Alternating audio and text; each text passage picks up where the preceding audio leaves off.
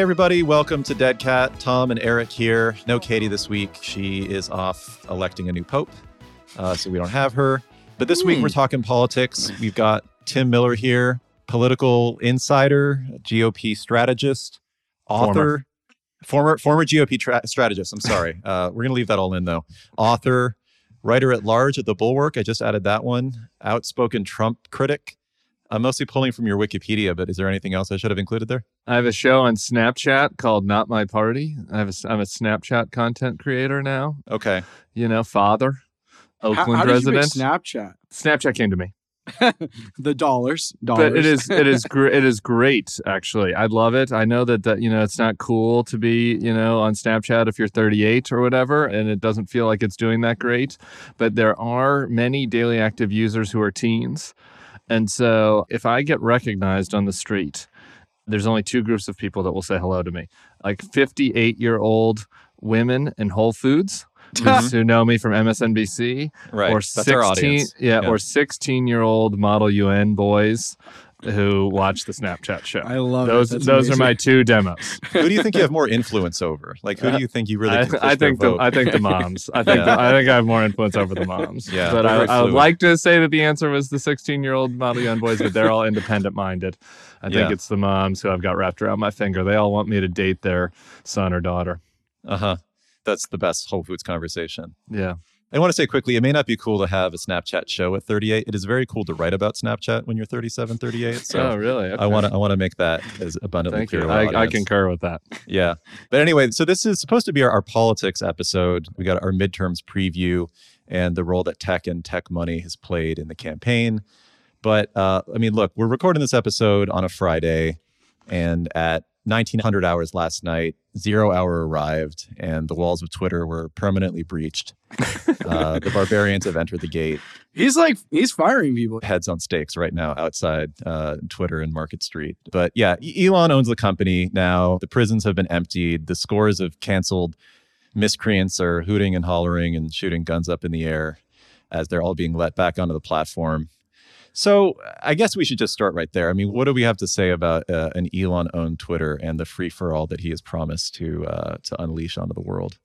Yeah, I think that it's not going to be as fun as he thinks it's going to be, though he seems to have fun in shitty situations a lot. So maybe he'll make the best of it. But I wrote about. Do you guys are you guys familiar with the website Gettr? Yeah. very popular social media site Gettr. That's how I Uh, spend all my time for so far-right, uh, white install it, nationalists. you know, Yeah, I wrote an article last year headlined "Gettr by the Pussy." If you want to Google it, that that explored a very traumatizing hour that I spent on Gettr, looking at all of the weird porn and like racial slurs. And the thing is that like content moderation is very unfun and it is very challenging. And I think the decisions are not as, it's much easier to complain about content moderation than to moderate content. And so I think that Elon is in for a rockier time than he expects on that front. A lot of these decisions are not that clear. do you think he will like tear down the floodgates and deal with it, or do you think he'll come to Jesus pretty fast and be like, "Oh my God, this is gonna be a mess if I if I really unleash"? Well, he's already having to reckon with, you know, with advertisers and the fact that if you turn that Right. place into a cesspool, it's incredibly unappealing to the people that keep the fucking lights on. Right. So that's My already analogy like, is always Craigslist. Can an unmoderated site survive? I mean, I guess Craigslist still survives, but do people use it anymore? Like, no, uh, you know, because it becomes scam artists and white nationalists and porn. There's already plenty of porn on Twitter. And so, like, you know, I, last time I tried to buy tickets for a Warriors game on Craigslist, I got scammed. Okay. So people don't use this shit anymore. And people stop using Twitter and advertisers will stop advertising on Twitter. So it does become a problem. He's going to have to decide what to do about Donald Trump here you know, I think that you know, he'll probably do away with some of the stuff that I didn't really think that was that valuable that Twitter tried to do to, you know, calm down critics, like you know, random Twitter fact checks of things. Right. And like I like I don't think any of that stuff was that useful in the first place. So I'm sure he'll get rid of some of that, and there'll be you know more of a free for all to say untrue things about vaccines and Do you do you think whatnot. as, as sort of a whisperer of, of the right who can speak Yeah. to the left, like, do you think he will win over right leaning people on Twitter? I mean, like, Trump has a competing, you know, network with Truth Social. I guess Trump will come back just for the audience. But I mean, do you think he'll be able to sort of keep up the act of being on team right wing? Yeah, I think so because it's super easy to keep up the act of being on team right wing right now because it's just an oppositional nature towards Right. elites. Got to trigger us. Right. Trigger. And so, yeah, yeah. So he can just kind of focus on complaining still about other left wing elites, and that will keep him in the good graces of the MAGA types.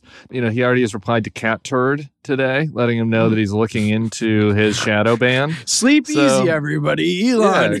Yeah, like- Elon's on the case. He's looking Yeah. into cat. Can you imagine being a mid-level executive at Twitter and getting an email today from Elon that's like, "Hey, could you please investigate the cat turd shadow ban?" Like, he there's said he's not being searched. At least you finally have an answer to the question of what did you get done this week? It's Right. like, well, I, I unbanned cat turd. Are we sure cat was actually shadow banned, or did they just not have you know that en- engaging of content? Right. The guy has like I think somebody was saying he has eight hundred thousand followers or something. It was like just angry that he's not getting enough engagement. Well, that's the issue, I think. I mean, that, you know, like the QAnon moment when Trump finally, you know, had to step down and Biden came in and you realize that the prophecy wasn't true. Yeah. I wonder how much of the prophecy not being true with the shadow ban people, they'll have to reckon with that. That, you know, it's like Elon's in charge and I'm still not getting the engagement I thought I should be getting. Maybe this wasn't about like a giant left wing Silicon Valley conspiracy. I think that they'll find other things to, you know, feel aggrieved about. And I think that there probably will be a little bit more of a bump in engagement because some people, I don't know how many, but, you know, there'll be some meaningful number of people that come back from Gettr and Truth and Parler and either do both or return to the site. You know, I'm It's sure so that they're- small though. uh, I, I- like Parler, I think has 25,000 Right. DAU. Right, I mean, but but if you're talking about one of these people, if you're a conservative media tweeter, you know, who like tweets complaining about Right. the liberal media, and like you were getting 12 retweets, and now you're getting 18, like you're like, all right, uh, you know, my message is spreading now. So Yeah. I I think that there'll be some 50% modest growth. Yeah, it won't do anything for like the bottom line of Twitter, the number of people that come back, right? Right. But for the users, you know, to assuage them, you know, you're already seeing today people feel very gleeful to like you know, tweet racial slurs and like make fun of, you know, tell people to learn to code and all that sort of stuff. So like they will feel good. There'll be a, a brief bump of endorphins. What do you make of the argument that moderates tend to like content moderation more? And Elon has positioned this as sort of simultaneously like a moderate crusade and a sort of protect the right crusade. How do you see those two things intersecting? Do you think he's going to end up serving the middle who doesn't want to see like the N word in their feeds, or he's going to know that his core constituency is sort of the, the troll crowd and he needs to keep them pretty close? Yeah, I actually don't know that there is as much dissonance as the question would make it seem because here's why. There are two groups of moderates, right? There's my group, right, which is the, you know, folks that left the Republican Party over Trump, you know, that have generally, you know, whatever, classically liberal, moderate, centrist views and like care about things like democracy and norms and such. We're not going to like the changes that Elon is making, okay? But when Elon uses the word moderate, that's not who he's talking about. Elon is talking about Joe Rogan moderates, right? like people that were that like are also for Bernie and kind Right, of for Trump, right, right? right, And The like incoherent. The, Right, Yeah, just like, like, a, a we're not- cornucopia of views that coalesce around random candidates and like I, I should commitments to to express whatever mood I have. At I mean, that's given honestly how most moment. normal people are, or maybe not most, but a lot of normal people don't really align themselves to parties or candidates. They're just like, oh, I believe in, I don't know, gun rights and also that, you know, we should be nicer to trans people. Yeah, exactly. So he Yeah. just so he's like a reactionary moderate, right? Which is like I have questions about vaccines, but I also, you know, I'm not a religious nut, but I also, you know what I mean? And we can get into this and where Thiel and all those other guys are. So I just I think that it is a different type of group that he's speaking to, which are people with like heterodox, kind of radical heterodox views. They are also moderate in the same way I am, but we like disagree on everything, right? But we're both Right. moderate in the sense that we're not like in line with whatever the generic view is from the predominant political parties. But who is the enemy then for the right wing now? You know, at least on Twitter. I mean, they had such a perfect foil when they could say, you know, these are the libs of Silicon Valley that are stopping me from reaching my, you know, God given audience. But at this point, with him in charge, I mean, they need something, right? I mean, that's the core of, I've got great news for you, Tom. yeah. Is it me? You, Oh. you, Yeah. you, you're the enemy now. That's Yeah, fine. That's yeah, actually going to be huge for my follower count because I'm the smallest of the three here. So Yeah. I, I'd be glad to hmm. bring it on. That's fine. I don't know if you in particular, but meet the media. I, I mean, look, there, there will always be people to be aggrieved about on Twitter.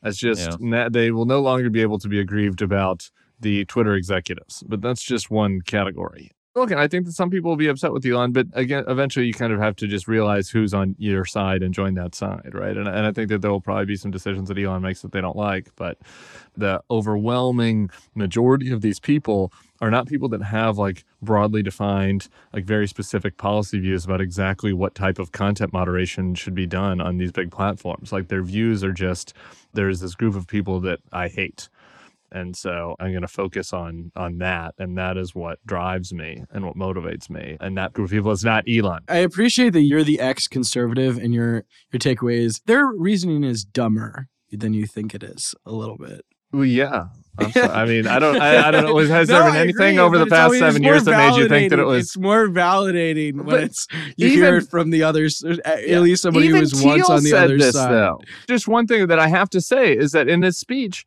he talked about the concern about the right going into. Now, Peter Thiel is smart, not like the people that are complaining about Twitter.com. And he talked about nihilistic negation, and that's just a fancy way of saying like we just believe in nothing.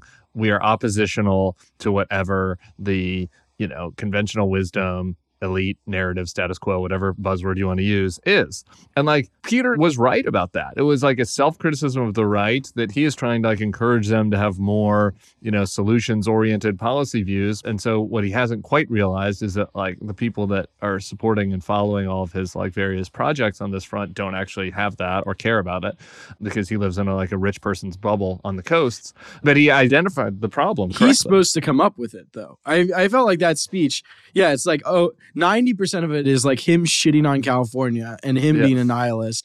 And Yeah. then the last like 10% is like, "Oh, by the way, we should probably have like a positive policy view." And it's like, aren't Yeah. you isn't that what sort of the intellectual Well, I mean, look, I leave it to Tim as you know the ex GOP political consultant, but isn't that standard structure for a speech? You know, you want to tear down the other side, and in the last two seconds, be like, and also we should do good things, and that's your applause Um, line. I don't know if that's a standard. It's certainly a standard structure for a populist demagogue speech. I worked for moderate technocrats, so I didn't write a ton of speeches like that. Um, but yeah, I mean, sure, there's something to that. But my point is that like he identified a real problem there at the end, right? But like I think he either doesn't realize or just doesn't want to admit is that the underlying element of that is that the people that they're appealing to aren't looking for these solutions, right? Like that's not what they're interested in. And if he started a, you know, he has done some of this stuff, like a, a you know Thiel nonprofit for you know populist seasteading solutions.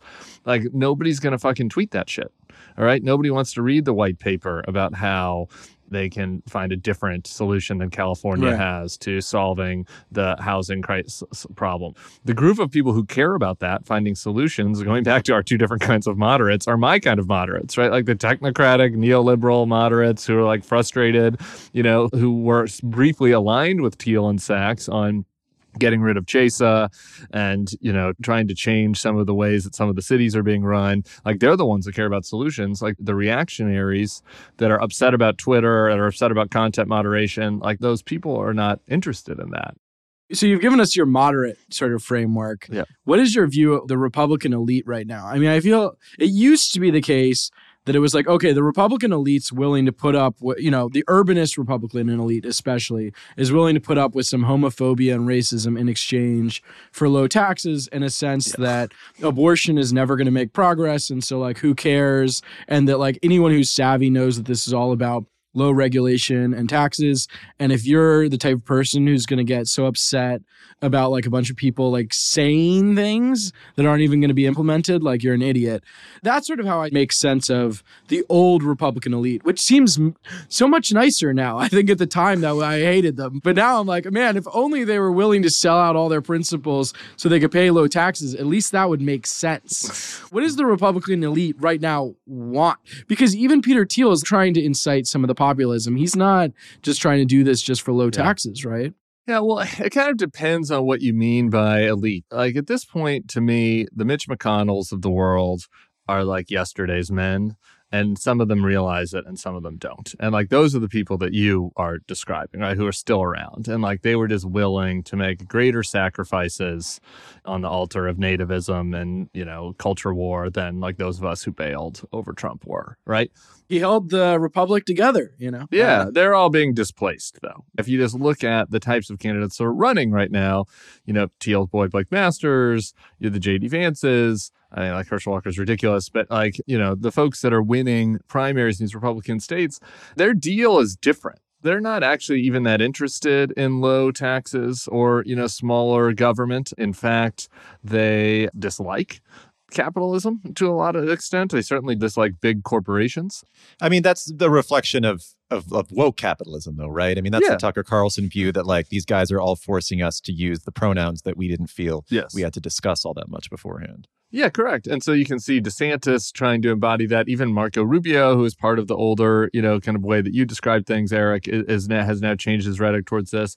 So now, like the primacy of their fight is the culture war, and this is, I think, what some people misunderstand about what's happening on the right is like there's this sense that like, oh, okay, these are just this is like the last gasp of these old boomers, like a culture war, and like we had a little bit too much progress with a black president, and you know, kids using different pronouns and gay marriage and all this stuff. And now there's a backlash to this, but, but that will go away. That's not it. the memes are the ideology Yeah, there's a, the new group that is displacing the old group is actually centering the culture war even more, right? Right. And like that is the motivating fight for people who are Republicans right now. It's something that I think that Thiel and his crowd get instinctually, and maybe they don't like every element of it, but like they understand it, I think, better than, you know, the old Republican Guard does, some of whom who are trying to catch up. And I think that we're moving towards a Republican Party that looks more like what Thiel wants and looks more like what European conservative parties are, which are culturally conservative on economic stuff, you know, maybe more conservative than the socialists, but like certainly not you know, free market Thatcherism or anything like that. Like that's all gone.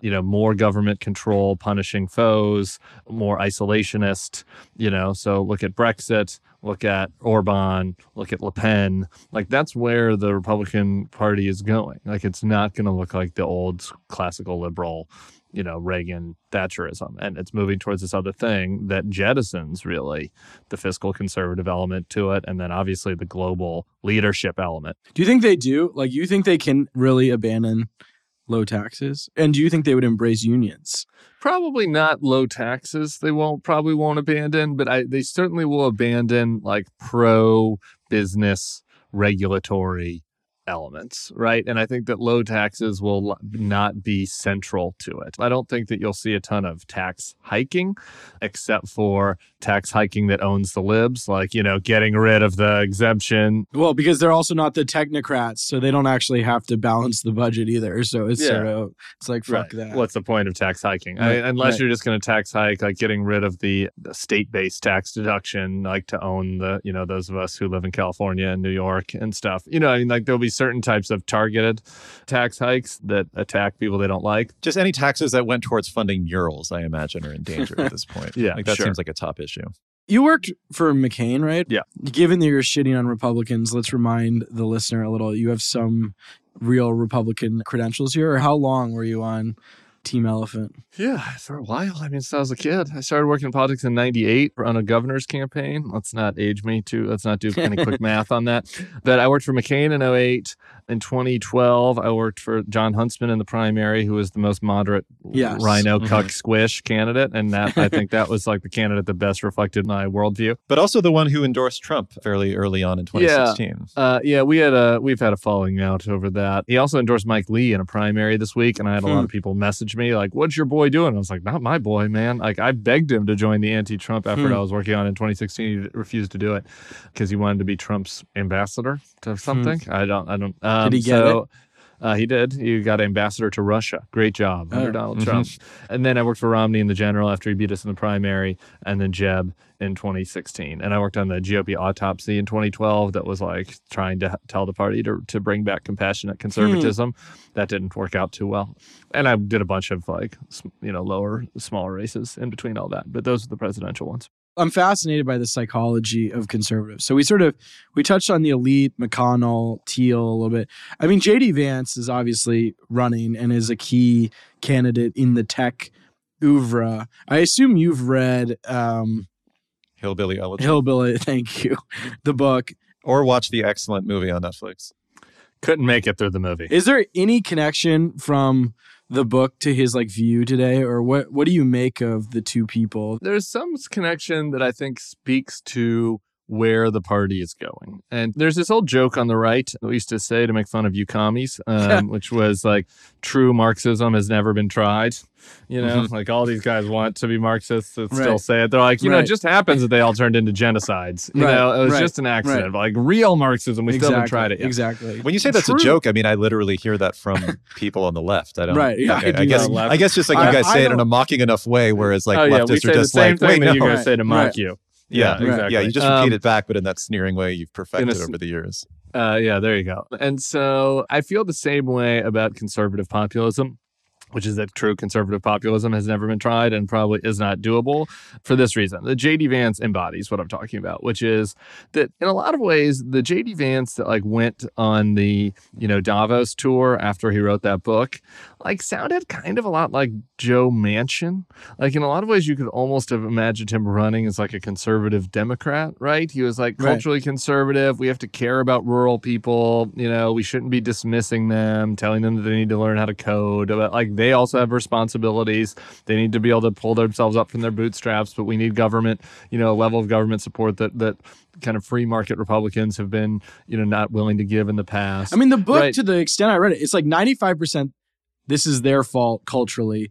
But then to the extent he has any solution, the last 5% is like, maybe we could do some things with the government. It Yeah. still realizes that there has to be some government. Yeah, right. That's what I'm saying. So it was a little bit more of a government, like the government can be more involved, Right. of, um, element of concern. You know, but the book definitely maintained more personal responsibility stuff than he has now, right?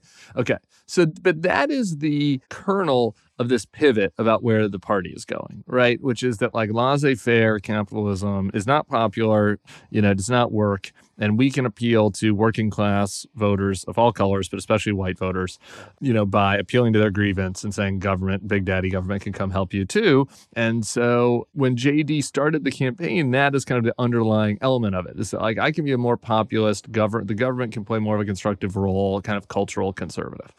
The problem is, again, going back to the Twitter thing, these people aren't looking for like policy white papers about how we can move, you know, welfare to work, you know, and that's how we can make Medicaid more efficient or, you know, how we can add some tariffs to certain countries so that we can build more widgets in Mechanicsburg. Like they're like they don't care about any of that. What they care about is that they are mad at people that they feel like have you know aggrieved them that have left them behind and so jd's campaign goes from like trying to address some of the legitimate grievances and come up with solutions to it to just mirroring their illegitimate grievances about Right. election fraud and Right. covid instead and instead of being left like, you guys are fucked up and you need to fix your shit, he's like, I hear you. They, we're Yeah, like, we're not fucked up at all. Why yeah, the like, elites to- did fuck you over. The Right. it is, it is, you know, the reason why your your th- your life isn't going as well as it should is because somebody in Berkeley Right. is saying that they have they them pronouns, right? Like I like that. You don't even want that help.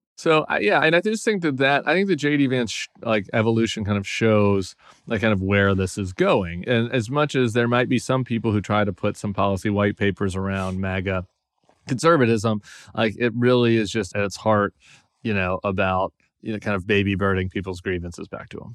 Yeah.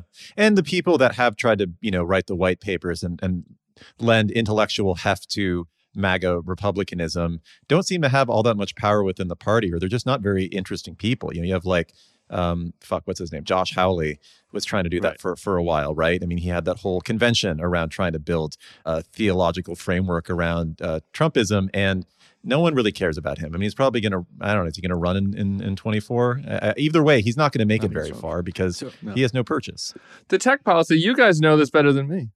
But the tech policy is a great example of this, right? It's like, oh, we're mad at Section 230 and we should punish the big tech companies, right? But then it's like, well, Elon takes over and he's like, wait a minute, now, uh, you know, they on that letter that was sent out, he's like, I realize the importance of Section Right. 230, right. Right. It's like they don't have any actual, like, what they really want to do is emote and say that I Right. feel like the big tech Right. gu- guys are being mean to us. Like they don't have actual like, oh, I think we should reform tech in X, Y, and Z ways. And the people that do want that, you know, end up, you know, just being extremely minor players. Well, what's so funny about it to me is I was just noticing in, in you know Google released their their queue, and in it they put in a new risk factor of all the different regulatory legislation that could affect their business. And they had to list like all the different things that have passed in state houses that could affect their business in some way or another. And I noticed that one of the things in there was the DeSantis bill that allows people to sue uh, tech companies for deplatforming them. I actually didn't even remember when that passed. It was sometime last year, but you know, they're like, look, this is a thing out there. It could affect us. And I mean, there's no question in my mind that like if someone actually did sue under this law, it would get appealed all the way up to the Supreme Court, and someone would need to make a, you know, a judgment on whether or not this is a violation of the First Amendment, which in my mind, there's no way that it's not a violation of the First Amendment, you know, being allowed to sue someone for deplatforming. It's it's so absurd. But I don't know how fully they've thought any of this through, right? It just felt really good at the time to sign a bill and tweet about it and anger a bunch of what they assumed, you know, this idea of libs in Silicon Valley. Yeah, DeSantis has signed like a couple of bills that are like this that are Yeah. certainly going to get overturned, and that's just one of them. If you look at the examples of legal excerpts, but they're PR releases as as bills. And the other thing is just the whole thing is preposterous, and this is where I get uh, even crossways with the left liberal criticism. I have plenty of criticisms of big tech on the margins, but the populist left criticism of like how we need to, you know, use antitrust against them Yeah. and all these things. I'm, it's just I'm like it- it. yeah, it, yeah, it's like I'm sorry, we just have went through this huge test actually about whether the big tech companies are monopolies that need to be broken up, and the answer is obviously no. This is like the golden age of Nazi social media uh, sites like people who get who've been whatever deplatformed have uh, like they've started three competing four Right. competing media companies that are all that all are doing varying degrees of fine as far as businesses. Maybe they don't have they aren't the size of I- I lo- whatever, like, but what they're certainly- to market capitalism. Uh, Like, Nazi are they not- platforms are proliferating. yeah, they're Uh, proliferating. This is the golden age of them. I mean, are they doing really any worse than RC Cola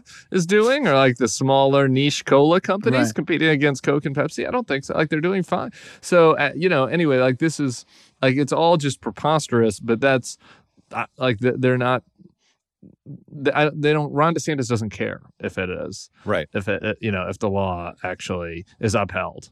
Do you think the Republican elites are wannabe fascists at the moment? They know this mob is out of control, doesn't make Yeah. any sense, th- but they want to ride this thing. You're, you've already invoked Orban.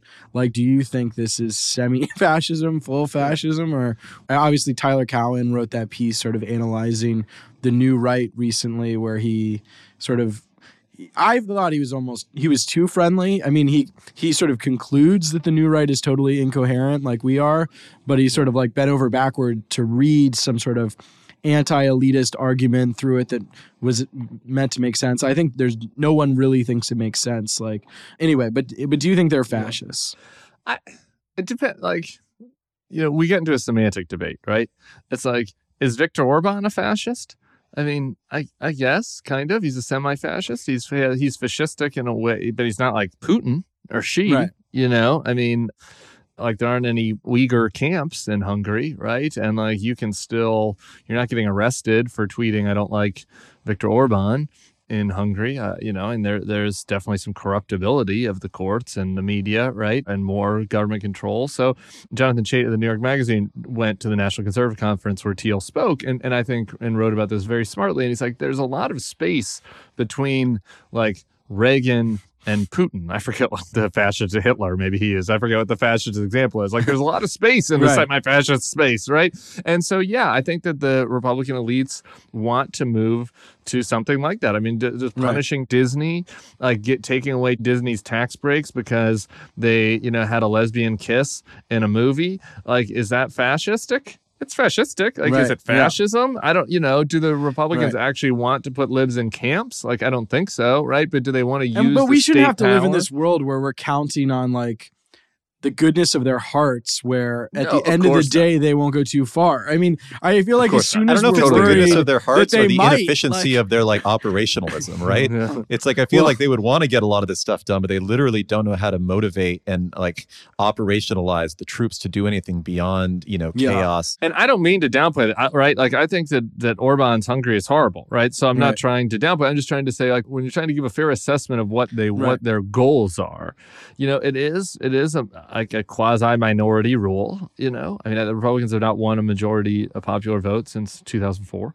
So it's a quasi minority rule. It's it's it's control of the courts. It's punishing enemies using kind of tax code and regulatory stuff. It's demonizing marginalized groups, right? So like all that stuff is bad.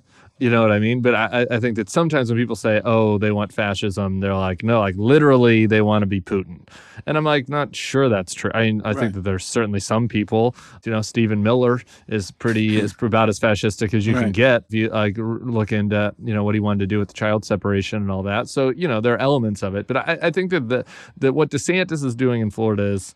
uh, Like moving towards Orbanism is kind of what they see as as the future. Yeah, we can have Paxton on next week to to break down the anatomy of fascism and and uh, you know what de- falls into Who? what What? definition. What? Robert Paxton. He he wrote a kind of a seminal book about the anatomy of fascism and Yeah. helping to define the term in the 20th century. It's a All right. spin-off too, podcast Too we smart can do. for this show. you know? Yeah, Uh, yeah. Um, Umberto Eco.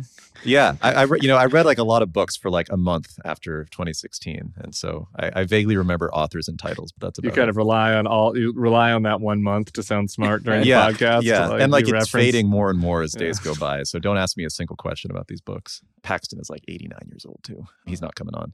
Okay, so we we've already talked a lot about the candidates on the right, specifically JD Vance and you know, I mean, basically Trump picked him off of the scrap heap in Ohio in order, not the scrap heap, but he basically like pushed him over the line in a way that he wasn't going to make it up to that point. So he's clearly, you know, at this point indebted to Trump.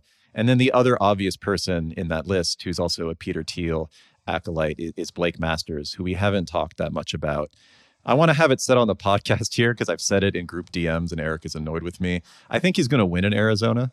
Uh, I know this is going against conventional wisdom and the polls, but I just find that to be the most absurd outcome on the midterm selection I'm day. not making predictions. I, I feel like I I don't have Do you think that Blake. Masters could get us a reservation at Dorsia? I don't even get that reference. No, no, you've It's referenced me. American Psycho, right? Or, or, what- Yeah, that's from American Yeah. Psycho. That's from he American is Psycho, like. okay. Have you See, ever I watched American. Psycho, Tom? yeah, yeah, yeah. Uh, Yeah, not in a long just, just watch the movie. He, Okay, It's very okay. creepy. His parallels with Patrick Bateman, the main character Hmm. from American Psycho, are just very just physically or or just like his- his Everything, kind of- Just- just the physically, the, way he carries both done. himself. Not, Just, yeah, I don't know that hollow he's done any murders, but That yeah, video- just, yeah, no, no emotions, the lack of That- emotional.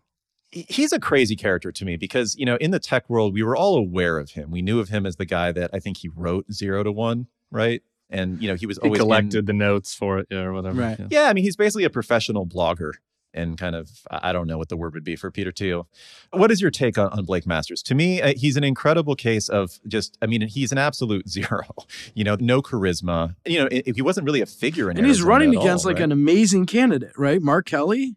Well, he's an Mark Kelly's pretty. He's pretty good. He was an astronaut. Uh, I don't know if he's an amazing How is candidate. a, how's an astronaut? I mean, I haven't watched these debates, but I would just think an astronaut. That's your dream candidate. yeah, right? I mean, Mark Kelly isn't exactly Mr. Charisma himself. He's Right. okay. He's pretty fine. He's fine, but he is obviously has a much more accomplished and a better life story than Blake Masters, who took notes for Peter Thiel as best as we can tell. But um, yeah, no, he has zero charisma. I went to see. I was doing the circus, it's Showtime show, and we had an episode in Arizona, and I went down there and watched Masters, Kari Lake, and then Ted Cruz speak at events, and like, I mean, Masters makes Ted Cruz, you know, look like one of the great orators of all time. I Oh mean, my like God. Masters has like has literally nothing um, going from a charisma standpoint. I, I bet Kari Lake is super talented and super fashy, and I think that she could maybe carry him across the line a bit. Though just the crossover voting these Yeah. days is pretty small, so it depends on how much she wins by. So I, I definitely think Masters could win, though I, I don't know if I'd be ready to to predict that. I think that I think both those races are going to be pretty close. And yeah, I, I find him interesting because he is he's done a, a really good you can tell that like Blake Masters is like a dude from California who like has probably like some like mainstream conservative views and like a few weird, you know, contrarian takes, just like all these fucking tech bros do, right? But is trying to now fashion himself into like what he thinks a MAGA person should say, right? Mhm. And so, you know, this is how you've seen him struggle on the abortion thing. You know, on the on the election fraud. I mean, he they, found his old like blog posts as like a young libertarian, right? Yeah. Which Yeah, would be in sort of direct contrast. I mean, Yeah, he's I, like I on think he was very Robert's pro monarchy in that, right? Wasn't that his? Wasn't that yeah, his biggest? he was a con- he dude. He was a contrarian bro posting on message boards like for CrossFit. Like that's all it was, right? Like he was Oh, trying I, to I forgot that they were CrossFit message. bo- What, Yeah. what's the Yeah, reason for that? Like, what? it was the he was last like bastion this- of free speech. He was He the Eric. was searching troll for of, community. Like, the Yeah. crossword was- message. You clearly haven't No. done CrossFit, but it's the most uplifting community you can imagine. No, he was searching for community, and there are a lot of people. The, the CrossFit to fascism pipeline is actually pretty well Interesting. lubricated. Yeah, I Marjorie got out Taylor soon Greene. enough, so I didn't. I didn't Marjorie get Taylor caught, Greene is also CrossFit. That's true. That's yeah, true. she had a Interesting. CrossFit store. Um, Interesting. anyway, I, I, Masters to me is like trying to figure out right. And so, the did you see the humiliating video of Yes. Trump calling him to tell him that he wasn't uh, tough enough on the election fraud? Yeah, I want to drop that audio into this podcast because it's it's really something. I mean, basically, you know, he has Trump on speakerphone and they're doing like a post debate recap, and Trump, who I don't even think watched it, other than the fact that he said, you know, is like you weren't strong enough about saying the election was a fraud. If you want to get across the line, you got to go stronger in that one thing, because that was the one thing you a lot of complaints about. Look at Kari. Kari's winning with very little money, and if they say, "How is your family?" she says, "The election was rigged and stolen." You'll lose if you go soft. You're going to lose that the base. I'm not going soft.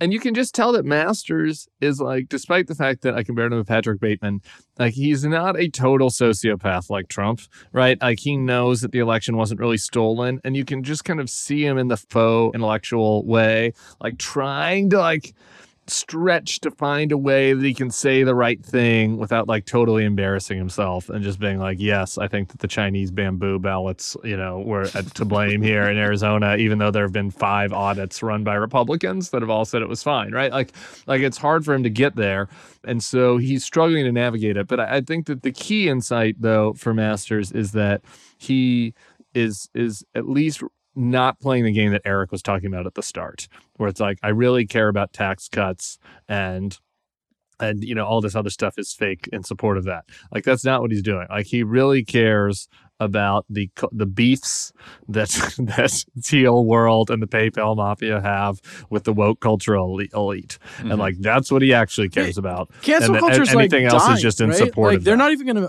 like the legit.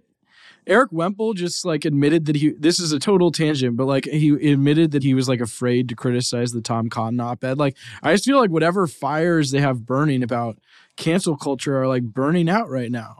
And do You say that, but um, at the same time, you know, Tucker Carlson labeled Taylor Lorenz the ideological, you know, chief of the Biden White House. Glenn Greenwald just tacked on Ryan Mac because Ryan Mac like laughed at him on Twitter. You know, it- it's amazing that it's so proximate that it's just like Glenn Greenwald just has to yell at you, and then all of a sudden it's fucking on Tucker Carlson for the whole. I, I don't know what.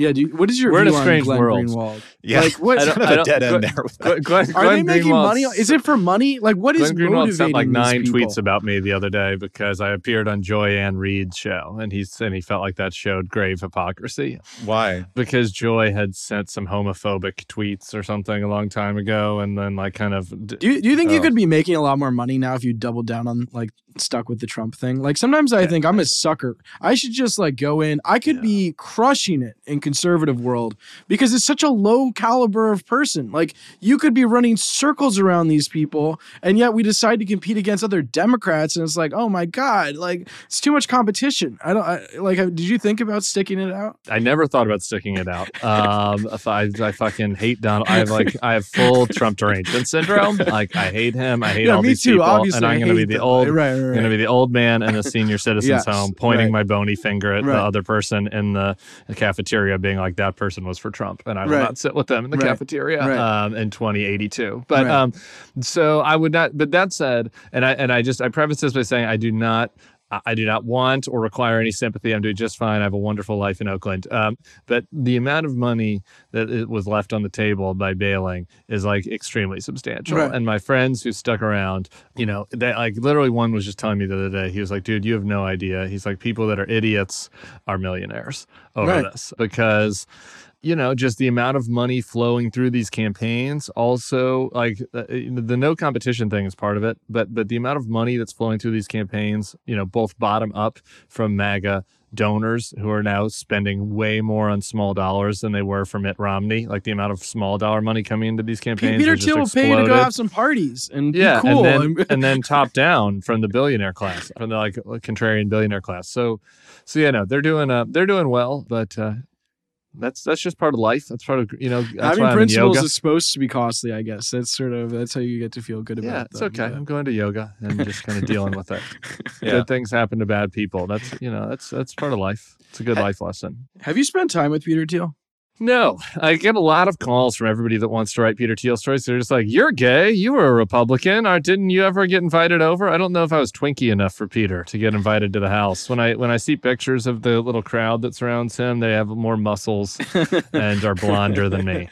So I just I don't know that I was ever picked You, out. you read at a the- lot into that question, never got- but uh, or he or or it's possible he just knew that I was I, I'm kind of the enemy. You have to understand for these people. You should have spent Like, more time with- at Barry's boot camp. Apparently, that's the I should have spent more to time at Barry's. For these folks, like the the Thiel crowd, like I'm really like the enemy. Like as Hmm. much as the left is the enemy, like the quote unquote neocon kind of like establishment. Uh, uh, like I said, we're both we're moderate, and uh, I don't want to say Peter's moderate, but our views are different in opposite ways, right? Like I was drawn to Republican stuff by like the U.S. should play a force for good in the world.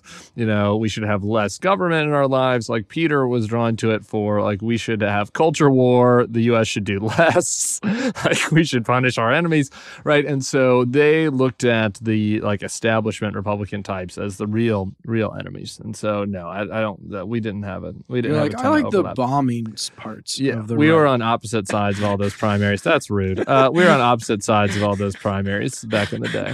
Let's just play it forward. By the way, this episode is coming up before the midterms. This might be our most Okay. topically relevant episode. Um, I'm so proud of us for doing something ahead of something actually. usually it comes out that like a week after the story is like passed. Whenever. Anyway, so you know, I I assume that the Republicans will win the House. I guess the Senate is is sort of a toss up.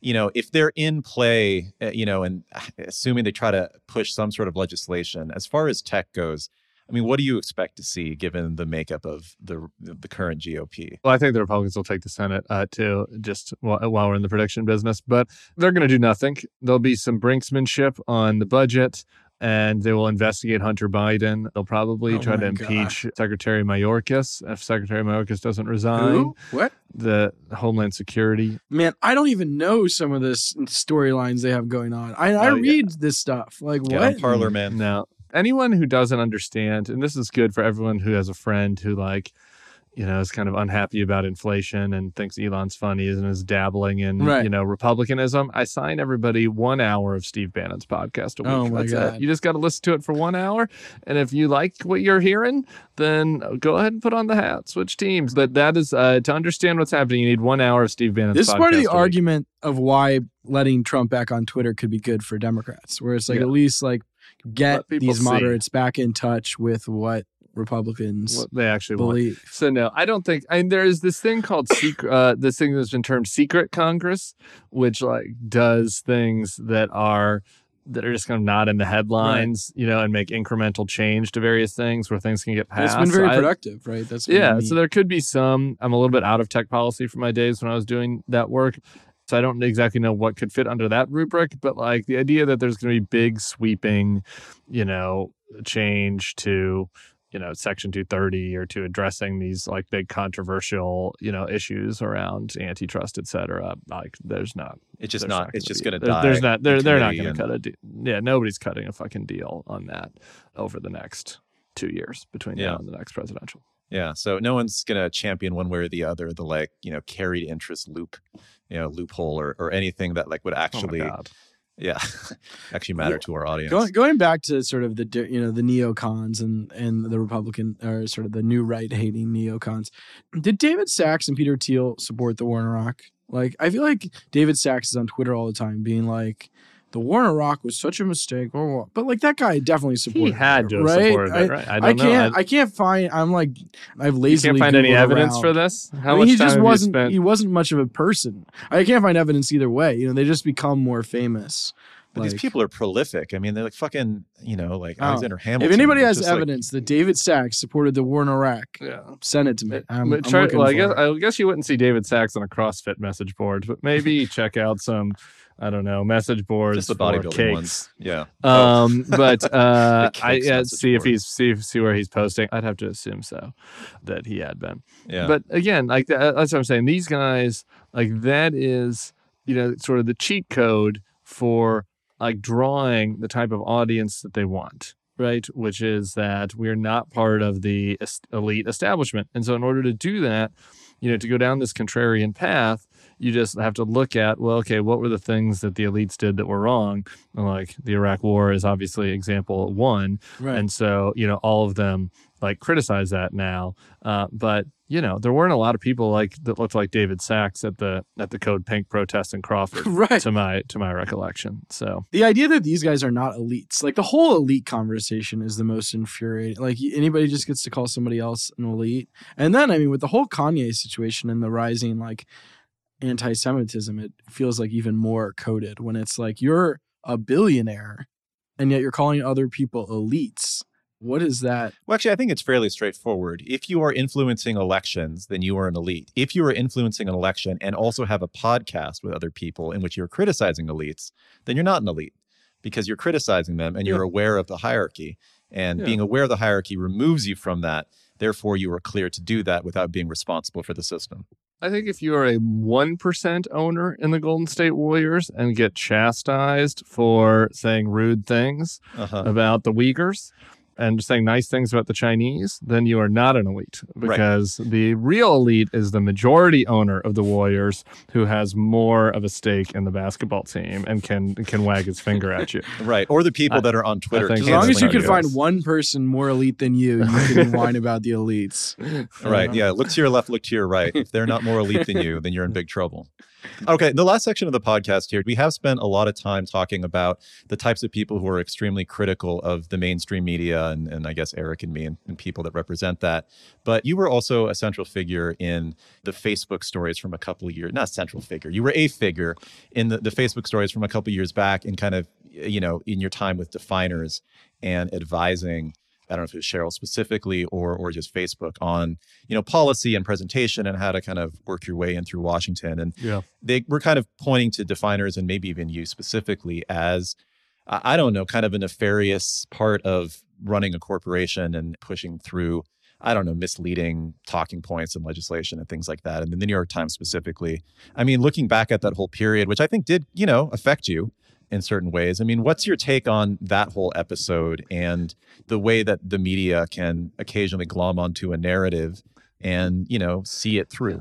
I know this is going to be really a complicated answer, and so it's going to challenge people's priors and make people really, you know, uncomfortable. But like the media can be not perfect and also like do their That's the point of best the to try to get the story right, right, yeah. and figure it out. I know, wow, and this is really challenging. I mean, I you know, I always I say like some people on the right get mad at me and they're like, "Why aren't you more mad at the left? You were canceled." And I was like, "I was. I'm I'm doing okay. I've Right. got more Twitter followers than Tom, um, and I'm here on this bar. Fuck podcast right now, so I'm doing okay. I was criticized." I was criticized. The work we were doing for Facebook, I think some of the work we were criticized for was totally fair. You know, I write about this and not to do a book plug while I'm No, talking about all the bad things Yeah. I did, but like I write about this in the book where like I look back What's the title? the Say the title. uh, it's called Why We Did It. I look back at the choices that I made, even though I bailed on Trump, and I think I made some bad choices. You're when you're in this ecosystem of playing this political game or political adjacent game in the game of like public affairs PR, you know, there's a lot of incentives that push yourself to, you know, want to help to get clients, want to help to get good stories for your clients, want to help support your, you know, the people that are paying you, that like make you do some shit, not make you, but that lead you to do shit that is in a gray area, ethically speaking. And I think that in the bubble, one of the things I wanted to write about in the book, I think was so important is in this bubble, like the people who criticize you for that are bad. And those of us who are just trying to do our job, you know, running cover for these big companies or or these politicians are like, you know, we're just part of the game. Like, I don't like get off our back, right? Like, this is just, you know, part of our job. And like that culture, I think is very, you know, creates problems, you know, and I think creates bad incentives.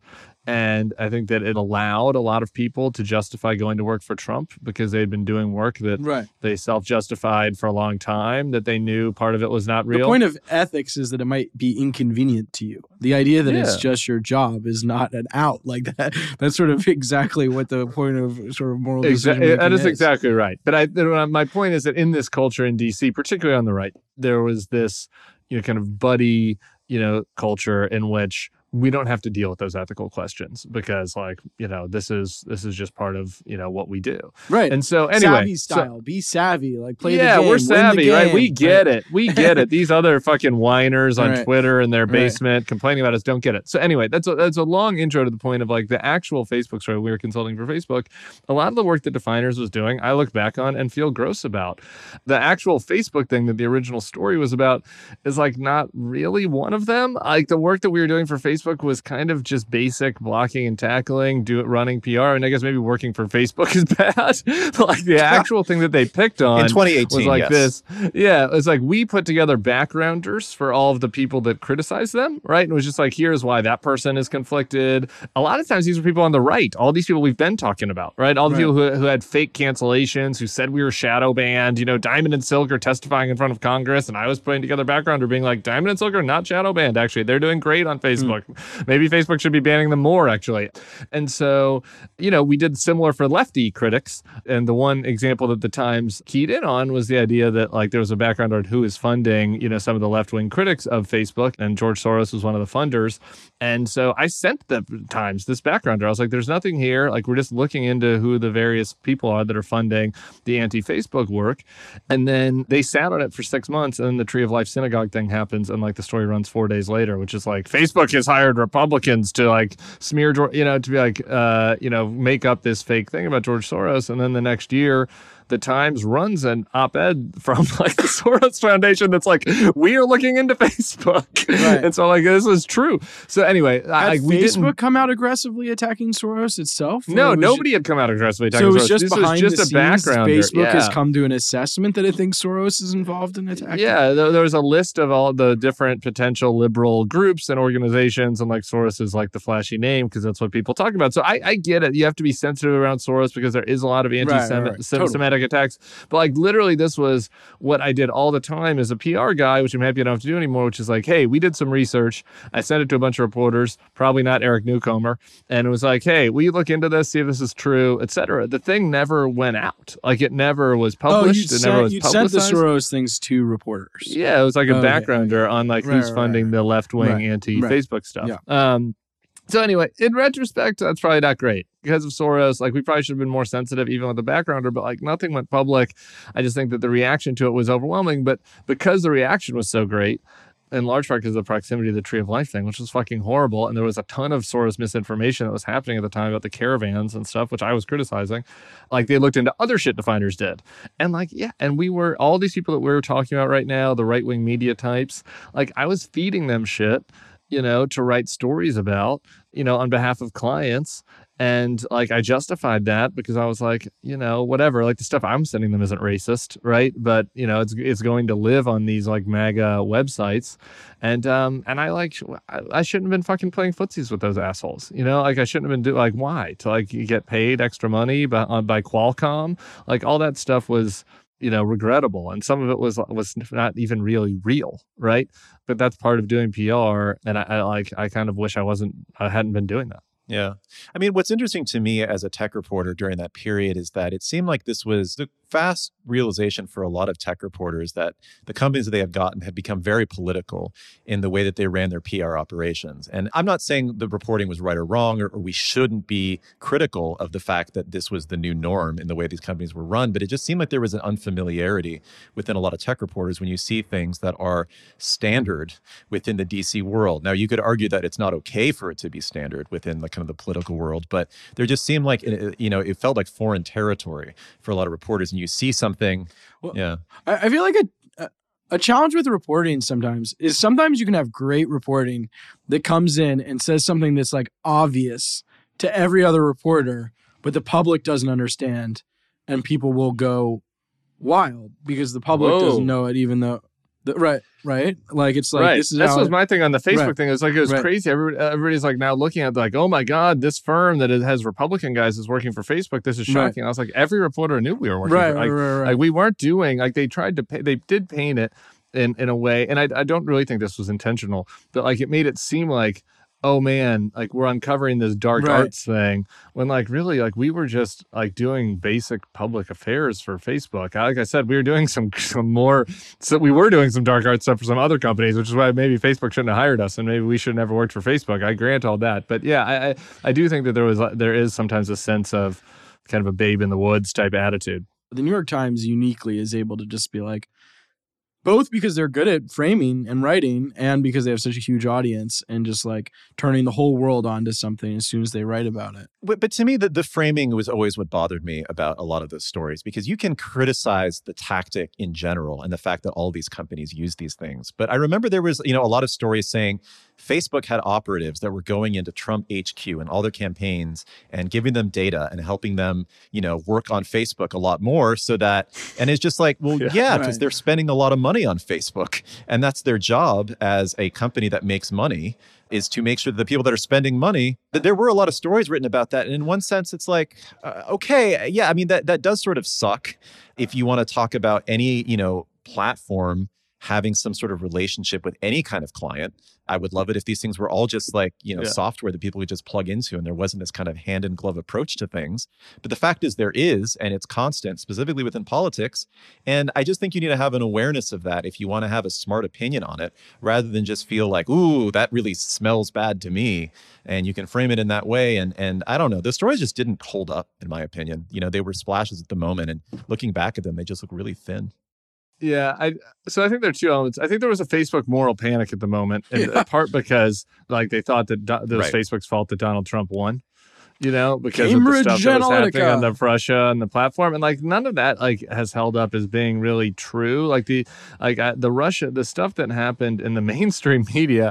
This was the other thing I got mad. I did get mad at the Times about. I was just like, you guys fucking uh, like were the ones Right. to Right. blame. Well, that's like you were the ones that were. We covering this WikiLeaks. podcast. You were the one that was covering Right. Hillary's emails on the front page. I was like, these little Facebook It was like earned media pages. that like fucking Yeah. destroyed everything. yeah, the earned media destroyed Hillary. Like these Facebook pages, they were bad. Facebook should have caught them, but like they were Right. really hackneyed. You know, like like the amount of impressions that the front Right. page of the New York Times got was significantly more than like the weird little Facebook Right. groups that they had started to create. And like the amount of ad money they spent was really small. So anyway, it, it doesn't mean it was good. Uh, there should have certainly been reporting about all that. But like there was this like more like everybody kind of got cozy, being like it's Facebook's fault that Donald Trump won, and like that like Facebook did uh, you know stuff that in retrospect they you know they should have cracked down on. But but like there were a lot of actors who were complicit in the WikiLeaks stuff in particular in the Russian op on our elections in, in 2016. So that did bother me. And I, and I think that like had, you know, you literally taken this exact same story about what we were doing for Facebook and like we had been doing it for Apple. Like No. I it literally wouldn't. It would have been like a half a day story, right? Like people just wouldn't have cared. Like it Well, was there. Apple, they're There, the there was at the time.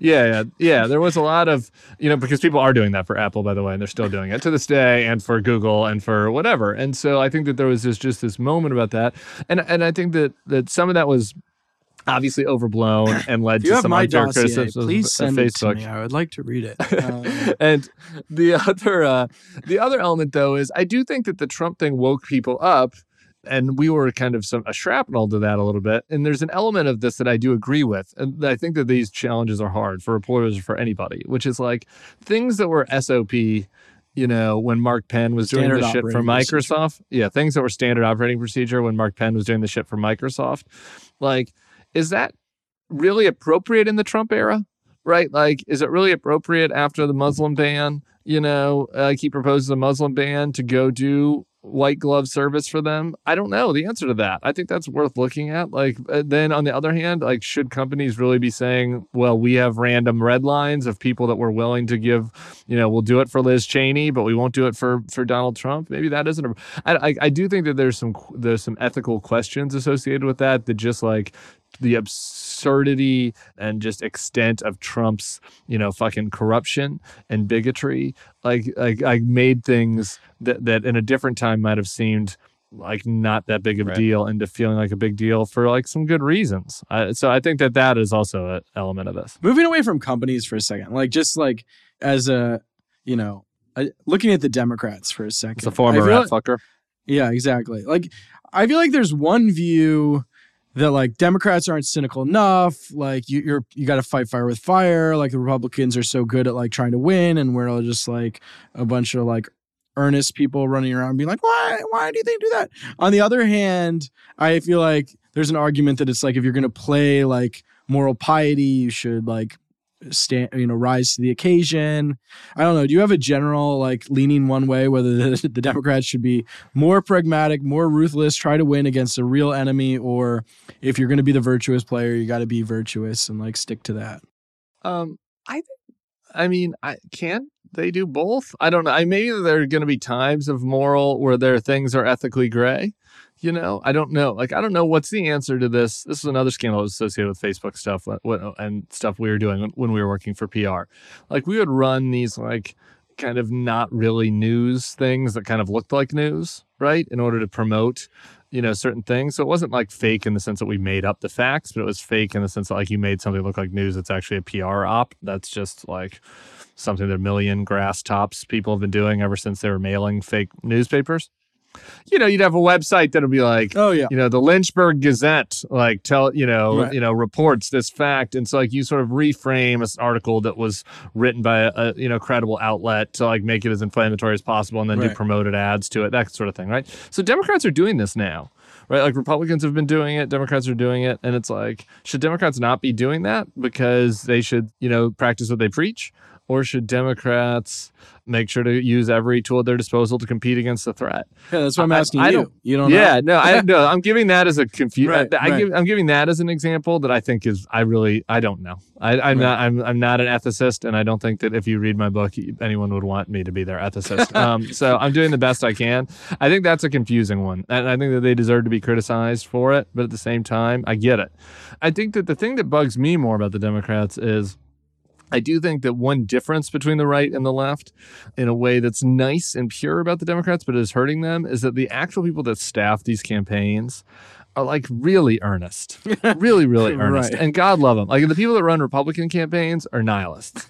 And I think that this, like, I, and we're painting with a broad brush, obviously, but Right. like, but generally there's something to this. And I see Democrats like using messaging and things because they think that it's the right thing to do and they don't want to hurt anybody's feelings on their team and stuff that is actually hurting campaigns. And if you look at their paid advertising, Democrats' paid advertising is like pretty good. Like if you look at Tim Ryan's paid advertising in Ohio, like you might think that he's a Republican, right? like it's pretty good in the sense like it is. I love the, is- the ad with his wife. It's like you don't have to agree on everything with your own wife. You don't. Why would you have to agree with a politician? Like, yeah, Yeah. So I mean, some of his stuff he, he used him with Tucker Carlson, and so I think that like the paid, you know, but who's running the paid advertising? It's like older, gray haired, like Democratic strategists. Like who's running the Twitter feed? Who's running the Facebook feed? Who's dealing with the candidate day to day?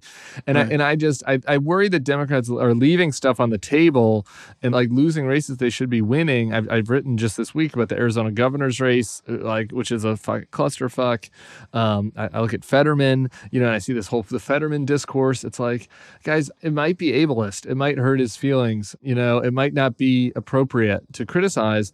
But if we had a real talk, realpolitik discussion about Fetterman after his stroke, like, shouldn't they really have Right. tried to find another candidate, right? Like, if he wasn't going to be up for it, like, like that's not ableist. It's just like re, it's just reality, right? It's not saying that Fetterman can never run for anything again, or that he should be insulted or mocked, or that people that have aphasia should be insulted or mocked. you're But done. like, How but like, dare what's you? what's wh- yeah, but like, what is the but, Right. but this person is gonna have a Senate seat for six Right. years, and they're gonna be a puppet for Donald Trump. Maybe we should like do what he can to win. So like that is the part I, I do think that that sometimes Democrats pull punches because they're trying to do the right thing or feeling like they want to do the right thing in ways that is harmful, Yeah. Right. and that concerns me. All right, Tim, we should we should probably wrap it up there. But thank you for coming on. I- I hope you feel you know more uh, morally pure in your in your movement away from you know being in PR and, and promoting other companies to being in media and promoting yourself, which is the light, which is the truth and the way. And uh, well, the nice thing is about about it is that I uh, I'm just promoting shit That- I helps. actually think is true. So that's a good step. It's not it's maybe Uh-huh. not morally pure, but it is an important step in living a fulfilling life. And so I do recommend that. And you know that I'm still I'm still a fallen angel. You know, trying to do my best. So maybe eventually I'll I'll move one step over from promoting myself to like promoting Oh, other. th- then you're a people who media do good things. oh, dang. Okay. Well, let me know. I don't. I don't think the priesthood is for me, but maybe if you find something a little more pure, I'm happy to take feedback. all right, Th- thanks, Tim. Thanks for joining. Thanks a bunch. This was great. See y'all. Cool. Goodbye. Goodbye.